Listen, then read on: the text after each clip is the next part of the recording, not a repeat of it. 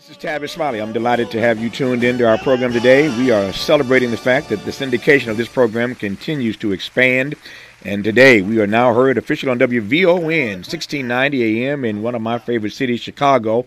How thrilled am I now to have on the line for a brief conversation? He's a busy brother, the mayor of Chicago, Brandon Johnson. I told y'all months ago, even though the poll said otherwise at one point, Brandon Johnson was going to win this race. He did, and I am honored now to call him the mayor of the city of Chicago. Mayor Johnson, how are you today, sir? Hey, I'm doing well, Tavis. Thanks for having me on, and congratulations on your expansion, uh, particularly um, City of Chicago, WVON. Um, you know the history of WVON and its longstanding uh, commitment to Black liberation, um, going back 50 plus years. So, congratulations, brother. Thank you very much. I appreciate it. Let me start with the obvious. How, how are things going? How, how are they treating you at this point? well, certainly there's a, there's an expectation and standard uh, for black leadership, as you well know. Uh, but there's a great deal of excitement and energy um, that you know still exists in the city of Chicago. What I will say briefly, though, is you know it's there's a tug of war right now mm-hmm. uh, between anxiety and fear and hopes and aspirations. And, you know, my job is to continue to get the people of Chicago um, the pull in the appropriate direction of hope and aspiration. But that anxiety and fear is something that's real, and we're working to address that every single day. What's that tug of war about, Mayor, Branch, Mayor Johnson? Yeah, well, you know, look, historically, particularly within Black Chicago, I mean, you know, the history goes back uh, to when, you know, obviously Dr. King um, visited, and it, what's well remarkable though about the time that Dr. King spent in Chicago uh, to be on the fifth floor um, as mayor of the city of Chicago, and I know uh, the the very room that's next to me, uh, Reverend Martin Luther King uh, Jr. was actually in that room meeting with Old Man Daley, uh, Richard J. Daley, and so you know the the struggle for for for housing, um, for transportation, education, healthcare, you know, all of the public accommodations that those of us who are descendants of slaves um, are deeply connected to, um, that there's still um, lot, lots to be desired there.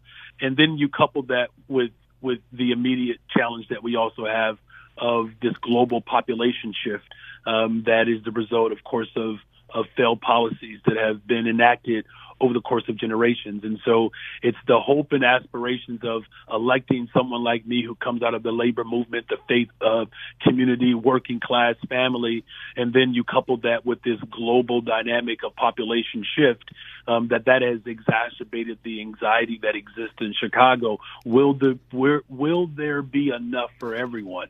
And that is really the challenge that we have right now. But it's not one um, that I believe we can't overcome.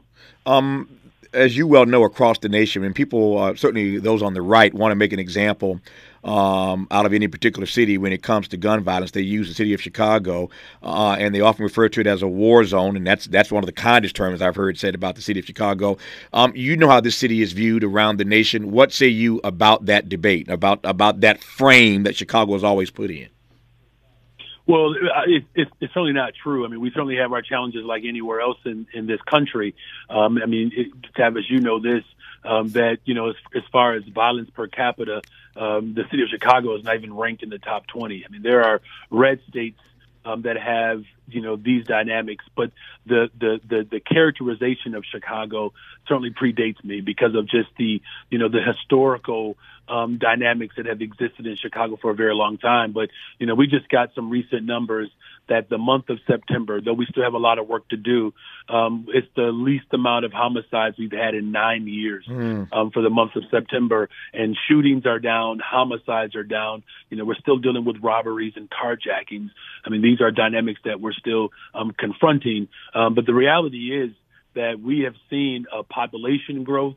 Um, you know, we have Google that has planted um, their investments here.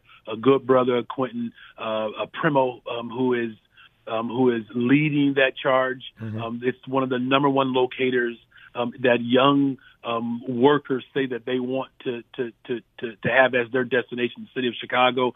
We just expanded the what, what the largest black-owned steel company um, in the city of Chicago. Uh, just past Labor Day, uh, flights inside of Chicago were up seven, eight percent.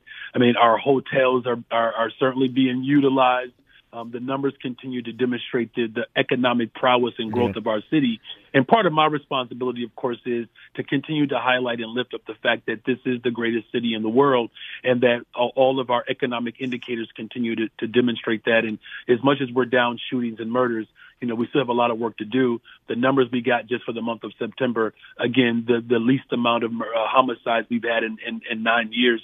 We're certainly headed towards a better, stronger, safer Chicago because we're all pulling in the right direction. I've got just two or three minutes left with you, and I appreciate you your time. I know you're busy. Uh, speaking of the airport, um, I've been to Chicago, uh, been through there a couple of times since you've been mayor, and I must tell you, your voice sounds pretty cool popping through the airport. When I'm walking through, I feel welcome just passing through the airport, hearing your voice on the loudspeaker. So thank you for that, number one. Number two, um, in the context of, of the legacy uh, of what it means to be mayor of the city of Chicago, you follow a brilliant man named Harold Washington.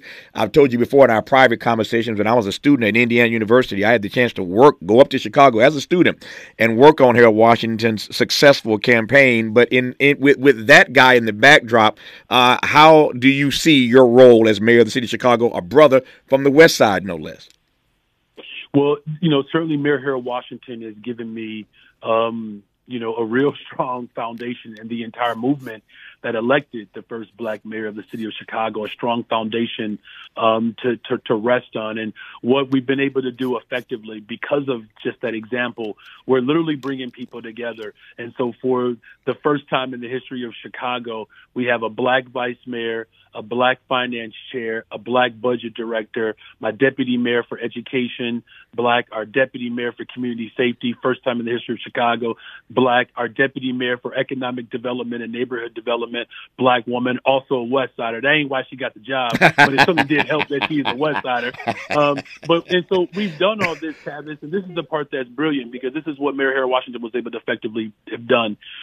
Though we have a number of black people in key leadership positions. We also have more brown people in leadership positions. And so black liberation doesn't come at the expense of anyone else losing. Mm-hmm. We have the most diverse city council more diverse than when Mayor Harold Washington won. And so we stand on the shoulders of, of Mayor Harold Washington. And the last thing that I'll say is our commitment to youth employment and building out public accommodations, everything from a publicly ran grocery store. We just had a great conversation about extending guaranteed income, of which 70% of the pilot programs were black women. We just increased the number of young people that we hired over the summer, um, a 20% increase from last year. 64% of those who worked this summer in our youth program were black children. And so uh, that legacy, I'm certainly, you know, motivated by, and we're building on it. And the better, stronger, safer Chicago that I refer to as we only can get there together and highlighting the soul of who we are. Um, it's an incredible testament to what 40 years of a foundation has laid for a brother like me to lead this city into the 21st century. Mayor Brandon Johnson, you're a good brother. Uh, you're always there when I call you. Uh, you respond every time, and I didn't want this uh, first day on WVON 1690 AM to go by without hearing your voice on this program. So thanks for the, the great welcome to your city. Hope to see you soon, my friend. All the best to you. For sure, I'm looking forward to you doing a, um, a remote satellite um, broadcast right here in the city of Chicago. And now that you're do- you're in Chicago, uh, those sports updates you're gonna have to broaden that. Nobody want to hear about the Rams or the Dodgers. I I ain't mad at you. Chicago's a great sports town. Uh, I love you, man. I'll talk to you soon. All the best to you. Love you too, brother. Thank you. When we come forward, a conversation with Aaron Neville. You're listening to Tavis Smiley. Seeking the truth, the truth, speaking the truth. This, this is the Tavis Smiley Show. Show.